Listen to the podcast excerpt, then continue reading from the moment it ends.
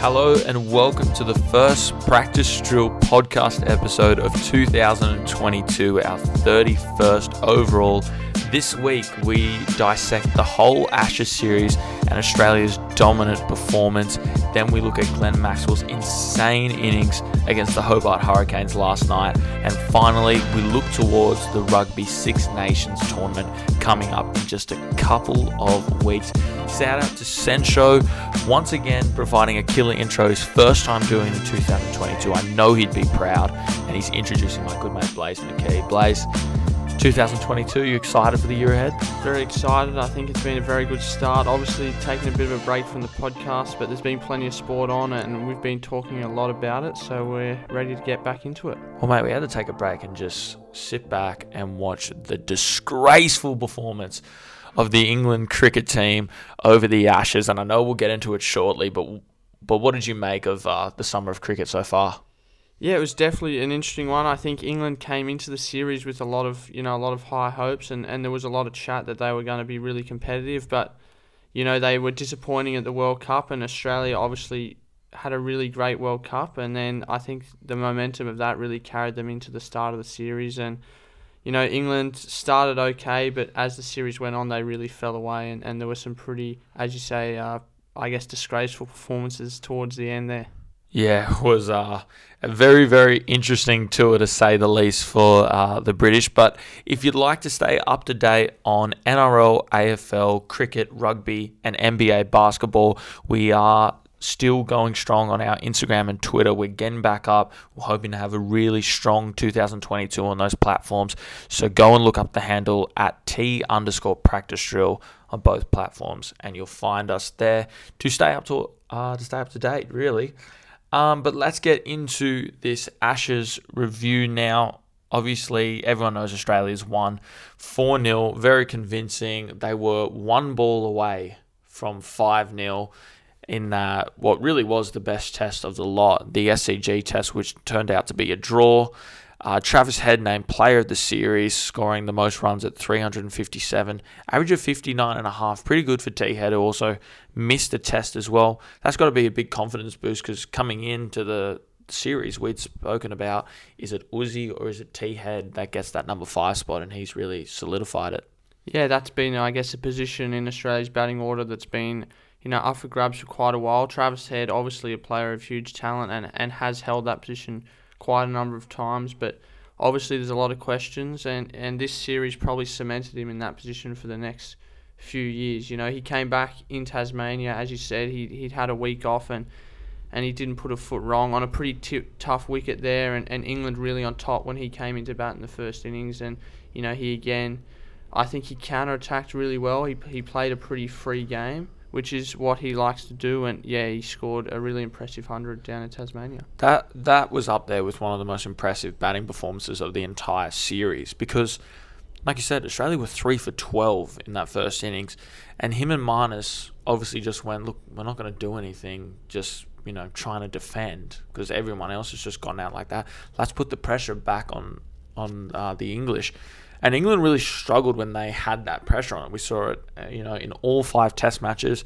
And when Australia had that little bit of pressure, they flicked a switch, and you know they ended up posting what like over 300 in the end. So, you know, that was a very impressive innings. But it was kind of everyone was in the race for that player of the series, and someone who was right up there was the skipper. Pat Cummins, what a series he had, leading wicket taker with 21 and an average of 18.5 uh, zero four. That's very good. But how about the start of the captaincy for uh, Blue Eyes? Yeah, I really like you know the energy he brought into the into the team, and, and obviously results were going their way, which which is a huge boost. But he seemed to always you know be quite a positive positive influence and always having a bit of a laugh and, and joke on the field. And I think the the combination of him and um, obviously Steve Smith captained one Test match, but I thought they worked together pretty well, and, and everything he did seemed to seemed to pay off. And you know, I guess there was a lot of talk about a bowler being the captain, but again, I think it worked really well when when Australia did need a big wicket, and, and there were a few times during the series where England, I guess, managed a bit of a partnership. I think Pat Cummins more often than not would come in and, and get that key wicket. Yeah, I can't believe that I was skeptical of having a bowler as a captain. I mean, I started to think about the game of Test cricket, and you know, it's good to have a, a you know a batsman or a wicketkeeper as your captain because you know they don't have to be thinking about the bowling; they're thinking about the tactics of the game, um, and then they can focus on their batting. But if you have a bowler as your captain, he's you know Pat Cummins has been playing Test cricket for quite a number of years now. He knows who should be on at the right time. And in the past, he wouldn't have had that say. It's whatever Tim Paine says, it's whatever Steve Smith says. So for him to finally be in a position where he can go, you know, I know this is the time to not keep going with Nathan Lyon, or I know this is the time to bring Cam Green on for a few overs, or get me and Starkey going for a bit, and then you know, um, Hazlewood or Boland, whoever was whoever was there, he made the right choices. And as you said, even when there was partnerships building, he often went to himself to break them. But when they needed, you know, key wickets early on, if Joe Root was just getting in, he knew bring bring me on. If Malan's out there, bring Starc on. Like all these guys who had the wood over the batsman, he made those choices even if the previous bowler was coming off a wicket taking over. So that was unbelievable by him. Uh, one of the best captaincy series I've ever seen, really. Um, but he did have the luxury of having a pretty even spread of you know bowlers you know, performing throughout the tour. Who was your pick of the bowlers? I think obviously, well, Pat Cummins leading wicket taker, but other than that, it's pretty hard to go past. I guess Scotty Boland. Yeah. You know, he only played a few Test matches, but you know, I think that performance at the MCG will probably go down as, as one of the most, at least the most memorable ones uh, we'll ever see. And and you know, I guess that was something that was really positive for Australia throughout the series. Guys that came in, you know, Jhye Richardson did really well. Michael Neser held his own. Uzi Khawaja came in and scored uh, twin centuries, and then Travis Head obviously came back in Hobart and scored 100. And that's probably something Australia have lacked, I guess, in the last few years. We've had guys like Steve Smith, Labuschagne, Mitchell Starc at the top of the game, but then we've probably struggled and relied a bit too heavily on a few guys. So it was really good to see, you know, four or five batsmen stand up, and with the ball, we had six or seven guys, really, with Cam Green as well throughout Yeah. the series. Uh, stand up and, and take wickets. So if you, just because you mentioned Cam Green, you think if Cam Green scores 100, it's game over for the rest of the world for a while? Do you think Australia are just going to be too hard to defeat? I think the the benefit of having a good all rounder is is amazing, and there are only a few in really the history of Test cricket. You know, you think of your Jacques Kallises and guys like that. You know, Australia have always struggled. We obviously had Shane Watson, who was pretty amazing and probably underappreciated in Australia. You know, he was a bit of a meme for his different review techniques and, and whatnot. But he, in the end, he was an incredible player, and, Yeah. and it's one of those things you probably don't know what you've got till it's gone. And, and we've been, I guess, hunting for that guy since he's left, and you know, plenty of guys have, have played that role. But Cam Green looks like a really solid player, and you know, he he doesn't try to overplay his hand in, in either facet, and you know, he did contribute throughout uh, throughout the series with both bat and ball. And I think what was particularly impressive was that you know he struggled early with the bat, but obviously made a few technical uh, changes and Definitely. and really you know finished the series really strong with again another very important 75 odd in in Hobart. Yeah, it's just disappointing he couldn't get to that 100, but he hits the ball so nicely, man. He's he's going to be exciting to watch and to think, you know, he's only a couple of years older than us, you know. It could be could be you in a couple of years, man. Um, but England, they really did limp to the end of the series. Obviously, Sydney was they showed some fight, but that last innings in Hobart was, you know, just embarrassing really. Just didn't really show much care for their wicket. How do they bounce back after such a disappointing series that we know or that we've all heard of was something that they were really excited for and been preparing for over the last four years? Yeah, I think it was tough. Obviously, the problem for them is that they had guys coming in and out the whole series, and then you know guys coming in didn't really perform. So you know, like you look at their opening batsman, they dropped Rory Burns after the second test, and then had to bring him back in at the end of the series. So they'll definitely have some, I guess, some questions to answer. You know, they, they there were some positives for them. I thought Mark Wood was was really impressive, and he finished in Hobart with a six for, and just the energy and uh, I guess the pace he brought throughout the series did trouble the Australian batsmen from time to time, and then uh, Jonny Bairstow had a really impressive hundred in Yeah, Sydney, was very good. and I think he was a huge loss for them then in Hobart. So there were a few, I guess, shining lights, but overall it was a pretty dour tour for them, and, and they're probably going to have to go back to the drawing board. But I guess the other funny thing about cricket is they'll probably go back to England and, and have a few series there and probably go all right. And Yeah. then, you know, in, in two years' time when they come back here, I guess many of the same narratives will be spread around. So it will be interesting to see, I guess, a lot of young players they've got at the moment. So whether they, I guess, stick with a few of those guys, you know, Zak Crawley looked all right. Ollie Pope, you know, he's got a lot of reputation behind him, but really struggled this tour. So I guess it's interesting to see if they stick with those guys or, or look for something different. Yeah, and I think I just feel like Anderson and Broad, if they're going to retire, especially Anderson, is going to want to leave on something significant, and he might be eyeing off in a couple of years' time the Ashes series in England. Uh, so they better want to prepare well, get a good team, but at the same time, it's kind of like he's a bit of the problem. He, they need to start, you know, looking towards the future, because it's you know a bit shocking, you know, some of the decisions that they made with uh, him uh, selection wise throughout the tour. But we'll move on to the next topic. And you, you mentioned the one day, uh, sorry, the T20 World Cup and how Australia kind of rode off the back of that into the Ashes series.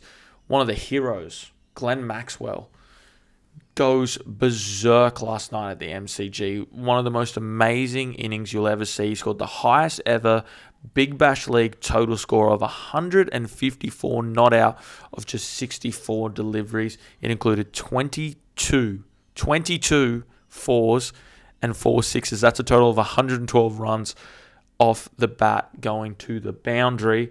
Um, what do you make of that? That's just insane to even, you know, say. Pretty incredible. I guess there's only a handful of guys probably in the world that can really produce a performance like that, and we're pretty lucky in Australia that we've got, you know, Glenn Maxwell is definitely one of those Yeah. guys, and you know, probably even more impressive. It was at the MCG, so a pretty huge ground. big you know, boundaries. sometimes you know you see these BBL games or domestic cricket games played at some of the, the smaller grounds, and you can see some very big scores. But this is probably the biggest ground in the world, and you know he's he's a guy that I guess he's always going to be, you know, in around that Australian setup, and you know he probably hasn't had the success there that he wanted to. But you know we see the quality of him at the domestic level, and, and he's an incredibly important player for cricket in Australia to to keep, I guess, growing and, and getting to new markets. A guy like Glenn Maxwell, and these sort of performances are, are really huge. So Stoinis also one of those you know luxury players that Australia has was a part of the uh, T20 World Cup winning side. He contributed late in the innings, and it was late. He was probably only in there for you know the last maybe eight overs of the innings. Uh, 75 not out of 31 deliveries, both of them striking at over a 200 strike rate how crazy is that? You know, the Stars have kind of been a little bit inconsistent uh, this season, but to have those two doing that, that's going to give them a world of confidence. What did you make of Stoinis' innings? Yeah, it's pretty funny. I guess when the other guy scores 150, that kind of goes under the radar. And the crowd was booing him because he was keeping the strike off Maxwell, you know, but I don't even know why because he was still going berserk. Um, maybe people were expecting maybe a, a double century from uh, Maxwell. Yeah, I guess it's one of the quirks of I guess T20 cricket. Everyone wants to see Maxi on strike, but I mean Stoinis again is an incredible player and has you know incredible power. The way he hits the ball down the ground is is you know something t- to be seen for sure. And I guess the Stars have struggled. They obviously had some COVID. They had quite a few guys out, but obviously finished the tournament on a high, which I guess is all they can ask for. And and I guess those guys will be looking to some. Obviously, the Australian uh, white ball tours with New Zealand has just been cancelled, but I guess they'll be looking to continue this year and, and you know keep playing for uh, their domestic sides and then hopefully get some games for Australia later in the year. Yeah, well, the Stars ended up with the highest total in Big Bash League history of two for 273. The previous best was held by the Sydney Thunder, our side. Uh, was Uzi in that game? It might have been. Probably, yeah. Uh, were five for 232. And Stoinis also had the previous best uh, individual score of 147 not out. So, you know, records were falling at the MCG last night. Uh, one of the funniest statistics to take away from this game is that every Hurricanes bowler ended with an economy of over 10. Like that's just something you you probably won't see again or or very often. at least. And the highest one, two overs, I think it was one for 40. So an economy of 20. Just crazy. Um, obviously, from that position, Hobart pretty much had no chance of winning. Um, uh, even though they have, you know, one of the most explosive batting lineups, you were at one of the games earlier this season at the SCG where Matty Wade was going berserk. Um, but they lost by a whopping total of 106 runs. So, not really a close one at the MCG, but still one of the most entertaining games of BBL 11. Now, we'll move on to our final topic, and today we're talking about the Six Nations. Now, the comp starts on Feb 6. France enter as favourites, and they're building up as you know one of the favourites to win possibly the World Cup. Um, really emerging as a powerhouse in world rugby. Now, how excited are you? I know you're a big rugby fan, so you must be excited for some bit of uh, international play. Yeah, definitely. I think the Six Nations is probably outside of the World Cup the, the premier international competition. It, it's probably a bit of a higher standard than the Rugby Championship that we see down here, and you know, it's going to be really exciting. It's the first time in three years that they're going to be able to have crowds at the tournament, so that's going to be a, a really important yeah, right. Thing. You know, the crowds up there are super passionate, and on that first weekend, you know, England are going to be playing Scotland uh, at Murrayfield, which is always a huge battle. I think England, in any sport they play, have that, I guess, reputation as the team that basically everyone wants to beat because of their, their history. So. Yeah. The Scottish are definitely going to be up for it, and I think that's probably the game to watch on that first weekend. And then in round four, you know, because England are the team that everyone wants to beat, but they're also it's also because they're a good side. They are you know up there being favourites with France. They play each other in the fourth round. Who do you think walks away with the chocolates there? I think that's going to be probably the game that decides the Six Nations. I think you know those two teams are definitely probably the form teams in the world. We saw last year the November tour there was a bit of a shift to those Northern Hemisphere sides, which we haven't seen for a while. Obviously, teams like the All Blacks and South Africa have kind of been at the top of the world at the moment, but these two are probably two of the favourites, as you said, to win the World Cup. So my early prediction would probably be leaning towards France, but but I know the English, you know, under Eddie Jones have, have experimented with a few players over the last few years, and they're really going to be probably cementing their sort of side now for this Six Nations, and, and they're probably going to be you know, a bit more consistent than they have in the past, where they've been trying out a few combinations and whatnot. And I may be coming at this wrong, but you know, England often strike me when it's played in rugby as a side that's really gritty. It's a tough game. You're going to come out of it, you know, more so than you would out of other games, and they kind of drag teams down, you know, a little bit from their level. Do you think they will have the potential to really get France off their game and, and cause a bit a bit of an upset there? Yeah, I think that's going to be the interesting, I guess, clash of two styles. The French, on the other hand, like to like to play rugby, particularly in the last few years. You know, they've got a lot of young guys coming through that like to play an exciting brand of rugby and, and pass the ball around. So I think you're right. The English will definitely try to be a bit more traditional in their game and, and look maybe towards their forward pack, which they probably have a bit of an advantage there, and then you know back their, their key game drivers at nine and ten to, to kick them into position and, and you know kick penalty goals when they're on offer. So I think you've got the nail on the head there with England's game plan, and it's up to the French, I guess, to try to combat that. So, any interesting stories to follow coming into the World Cup besides that, you know, battle and the shift towards the Northern Hemisphere powers? Yeah, I think there's always a few ones around the namings of the squads and, and people in and out. And one, I guess, for the Aussie fans to look at is, is Mack Hansen, who's uh, just been named in the Irish squad, a winger. Really? Um, I think he qualifies through the Irish through through a grandparent, but uh, he was actually with the Brumbies last year and, and is an Australian born and, and kind of raised here. And came through our systems, played probably a handful of games for the Brumbies last year in Super Rugby, and uh, moved over to Connacht in Ireland this season and, has really torn it up over there and, and is straight into the Irish squad. So he's going to be one to watch, I guess. Potentially one that got away from Australia, and it'll be interesting to see how he goes in that in that environment. Well, that's uh, that's a very interesting story. So I can't wait for the Six Nations to start again. The comp starts on February 6th, but that is us done. The first episode of 2022.